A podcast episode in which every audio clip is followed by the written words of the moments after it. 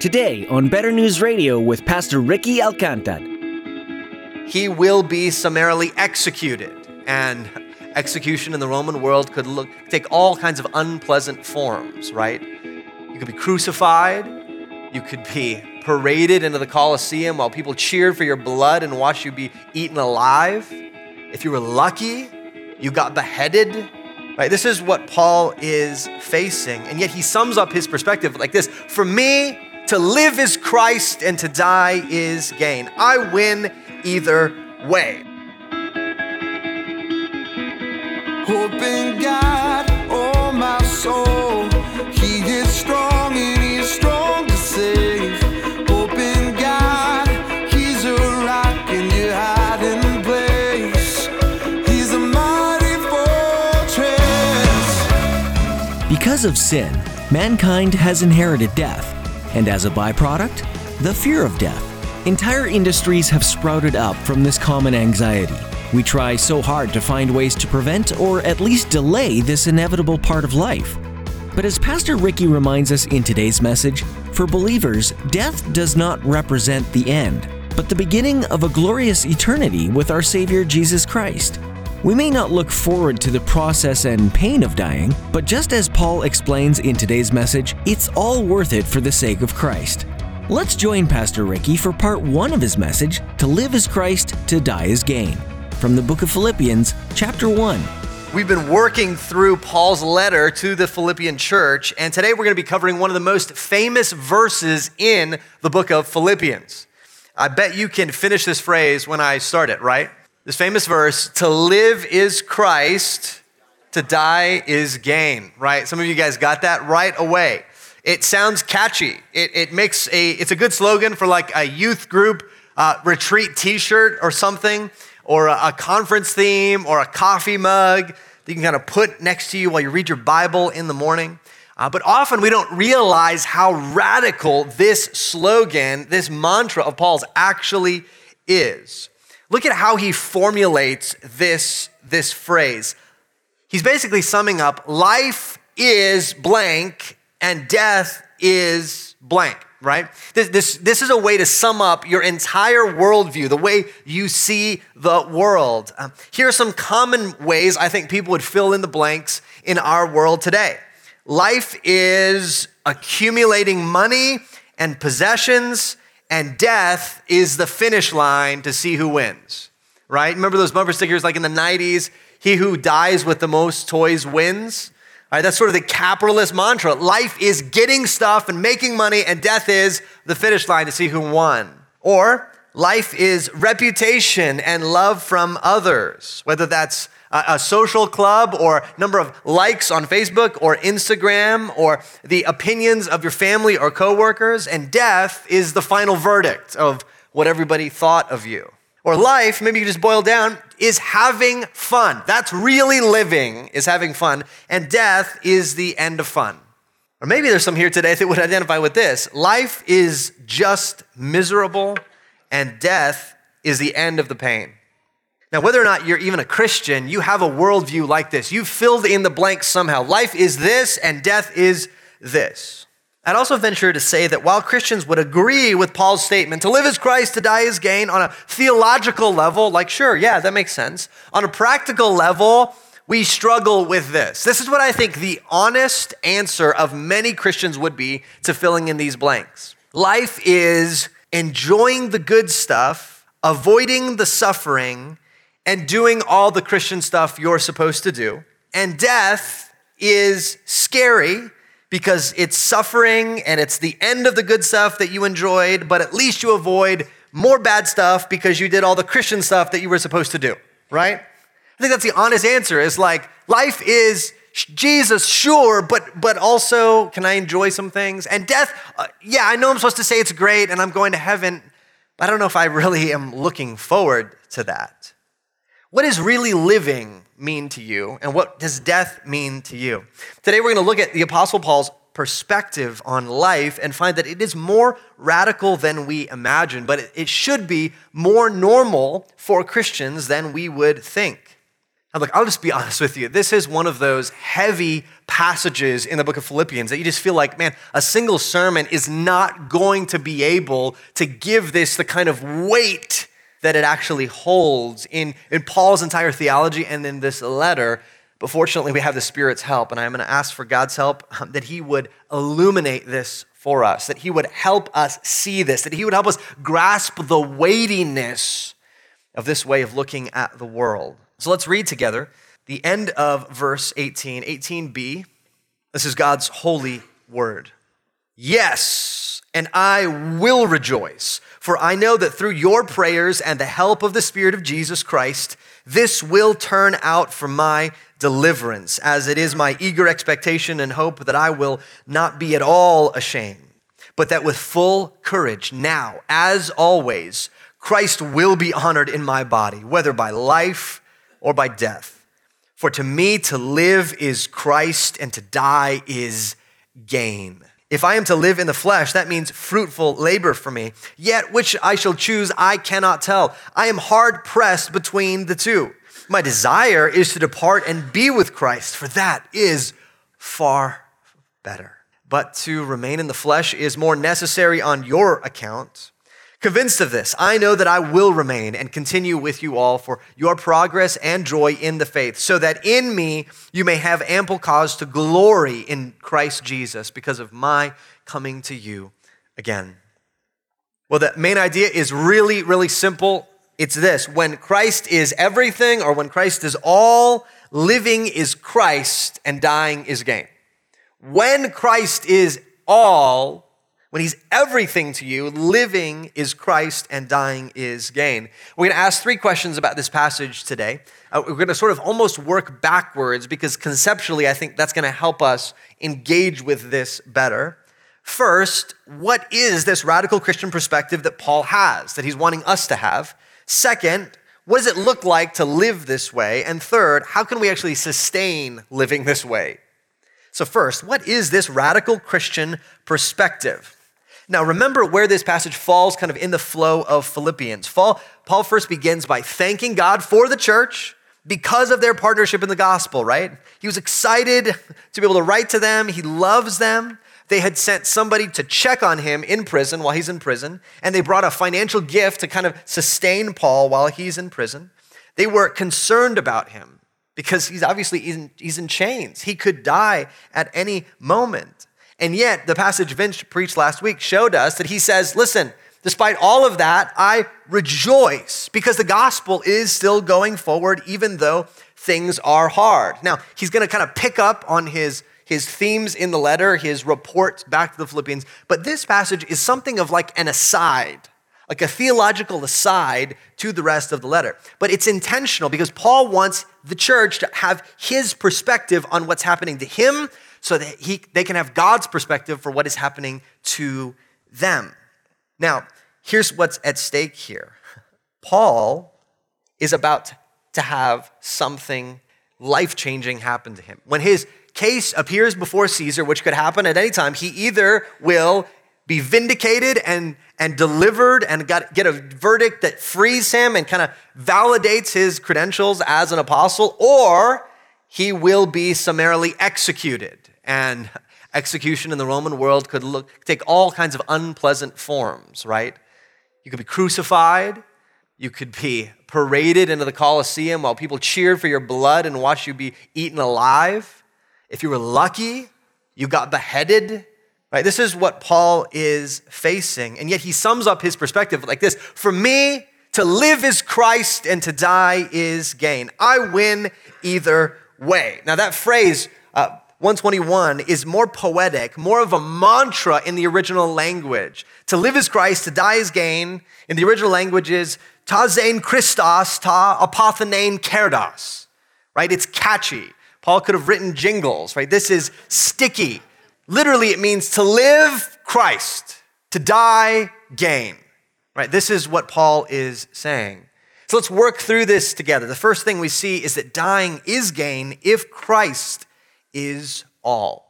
Now, our world is terrified of death. And I know that we're terrified of death because we're terrified of even aging, right? Everywhere there's an offer get this surgery, buy this car, take this vitamin, and then you will feel like you did at 25 or 20 or whatever, right? We're, we're like so afraid of death. We don't like thinking about death. We don't like talking about it. We're so afraid that any hints that we might die someday, like wrinkles, are like, whoa, whoa, whoa, whoa. We gotta, we gotta get rid of this situation. And, and the reason is that in our culture of kind of default secularism, there's, there's not a standard belief in the afterlife. And most people, most expect that there will just be nothing after death, that it's, it's over, it's no more. And even that in itself is scary. And so Paul is saying, no, no, no, no, death isn't, I'm not, I'm not afraid of death. Death is gain to me. So, so why would he say that? Well, he hints at it in verse 23. He says, My desire is to depart and be with Christ, for that is far better. See, for Paul, death is not the end, it is the beginning. And to understand why he would make this kind of a statement, we gotta kind of jump out of Philippians and do a quick biblical theology of the afterlife. What's the Bible's view of the afterlife? Well, in the beginning, humanity was meant to live forever right? We were created, we didn't always exist, but we were created and we were meant to live with and enjoy God forever. That's why in every human heart, we do want to live forever. That's why death is threatening, where we're like, no, no, no, I don't agree with this, I don't like it, because in our heart of hearts, we were meant to live forever. But live forever with God, under God's just and gracious rule, representing Him to creation. But humanity chose sin chose rebellion against God, and the consequence was death. And it's this two sided death that we see as scripture unfolds. First, we face a physical death, but then after that, we stand before the Lord and face judgment from God. And so, if we're sinful and unjust, we will continue on, surely, friends, but we will not continue on in joy. We will continue on experiencing God's righteous judgment for our lives.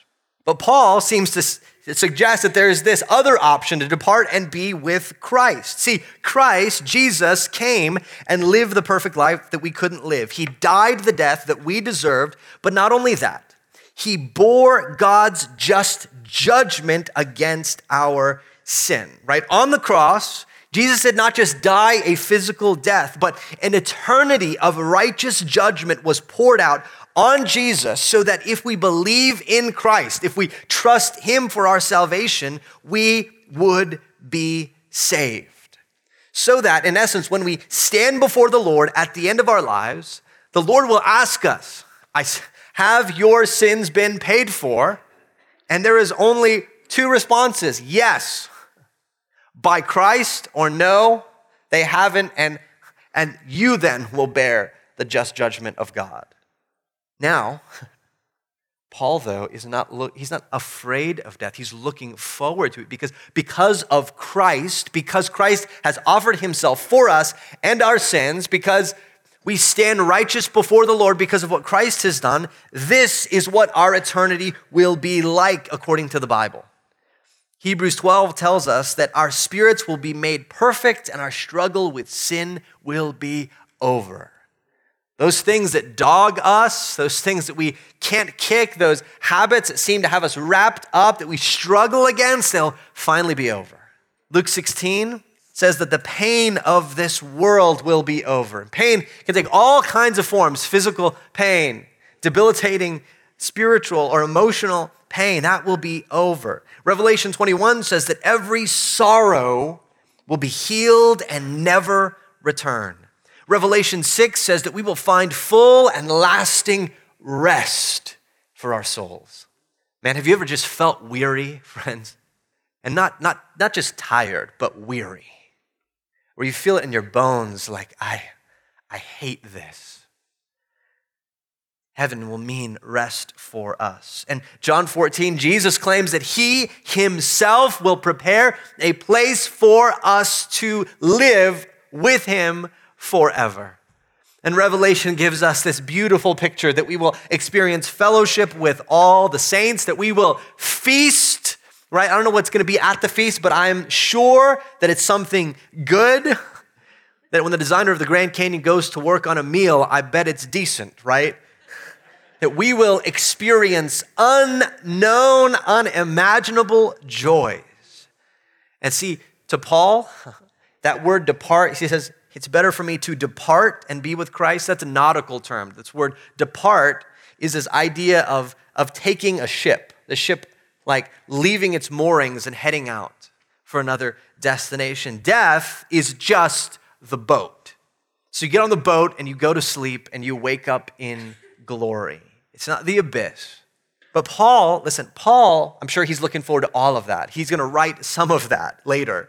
But the thing that he has on the forefront of his mind is it is better for me to depart and what? And be with Christ. See, Paul knows that the man who stopped him on the road to Damascus and saved him will be there. His Savior, his Lord, the one who walked with him through every trial, the one that he proclaimed in city after city, Jesus himself, God himself will be there. And this is what Paul is looking for. He knows that the longing of every human heart is to return back to fellowship in joyful eternity with God. And he says that is gain. John Piper says this You add up all the losses that death, death will cost you your family, your job, your dream retirement, the friends you will leave behind, your favorite bodily pleasures. You will add up all these losses and then you replace them with only death and Christ. And if and when you do that, you joyfully say gain, then Christ is magnified in your dying. Christ is most magnified in your death when you are so satisfied in Christ that losing everything and getting only Christ is gain.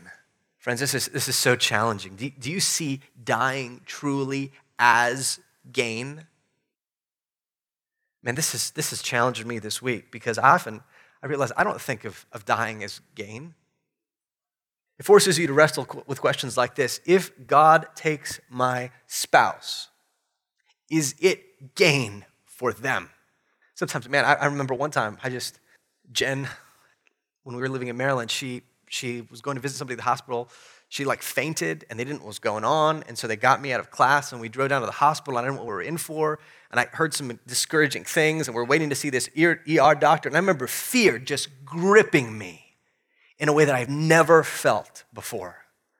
Listen, Paul, Paul feels that. I think Paul doesn't feel that. I think maybe he doesn't hear the chants of the Colosseum and yet he looks death in the face and says, You are a boat that carries me to Jesus. And so I consider death nothing more than gain. It is better for me to depart and be with Christ. Stack up all the world has to offer against Christ, I pick him. See, dying is only gain if we believe that Christ is all. If our longings are bound up Christ. Friends, th- this is what I've been wrestling with. I think if we are fearful of death, unduly fearful of death, perhaps it is because we fear losing something when we gain Christ. That one thing. Oh man, I've always wanted to do that. I've always wanted to see that. I've always wanted to be there for that. Well, I love experiencing that. I don't know what's going beyond. Paul doesn't know everything, but he knows Christ is going to be there. And friends, the more our longings are bound up with Christ, the better that being with Christ sounds. Dying is gain if Christ is all. But second, living is Christ when Christ is all. That perspective shapes everything Paul does. Verse 21 For to me to live is Christ and to die is gain. If I am to live in the flesh, that means fruitful labor for me. Verse 24 But to remain in the flesh is more necessary on your account. See, Paul could sum up the whole point of his life, his whole goal, his whole aim, everything he wanted in one word Christ. That means he did everything he did for Christ, informed by Christ. And Paul wasn't using hyperbole. He said, Great, if I'm still alive, you know what I can do? I can be fruitful and advance the cause of Christ. See, Paul is not just saying this, this isn't just rhetoric to him, this is his life. He gave up his ambition and his career and made his career advancing the cause of Christ.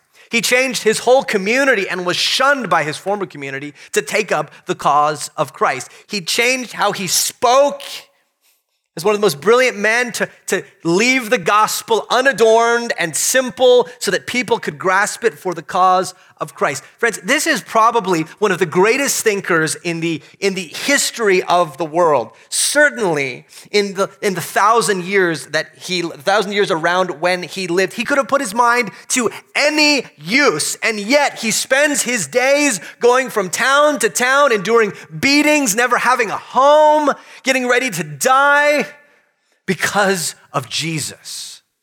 See, to him to live is Christ. It's like, what do I want out of life? It's Christ. That's what I want. Paul did not hedge his bets. It was not life is Christ plus money or standing or comfort. It was just life is Christ. He went all in on this. And you see how the, the two perspectives work together. He's like, okay, listen, if, if I'm gonna begin an eternity with the Lord where I get Jesus, my new perspective on life is what can I do right now to experience more and more of Christ and to magnify him more and more in eternity? But that it totally changes your value system, doesn't it?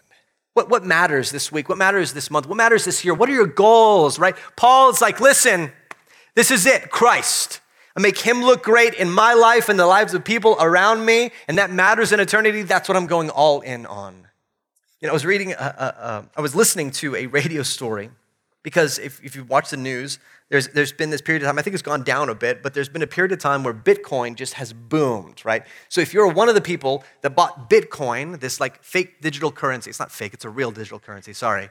I'm like letting my opinion of it get inserted, but it's this digital currency that's not backed by any government. And essentially, uh, they did a story where somebody years and years ago wanted to like buy something using Bitcoin, kind of for the heck of it. And so they they went on like one of these dark web things and they bought some Bitcoin and they bought something else. And then years later, they heard a story about the value of Bitcoin. And they realized that when they bought the Bitcoin, in today's dollars, they bought the equivalent of like $300,000 worth of Bitcoin, right? Which was like 50, 60 bucks back in the day. And their thought was immediately, oh, did I have any change? Right? Like when, when I bought the other thing, like, did I have any change? And so they, they do this whole radio story where they're digging through their old laptop and they find like two or three guys that are good at this. And they're trying to trace what happened. Where's the, and they, they can't find their digital Bitcoin wallet. And so they keep looking and keep looking and keep looking. And they find at the end of the story, they have like one hundredth of a Bitcoin and it's worth like 20 bucks. And they're like, ah. Oh. And, and you can just hear in their voice, I wish I had spent my life savings buying Bitcoin like 20 years ago. Hope in God, oh my soul. He is strong and he is strong to save. Hope in God, he's a rock in your hiding place.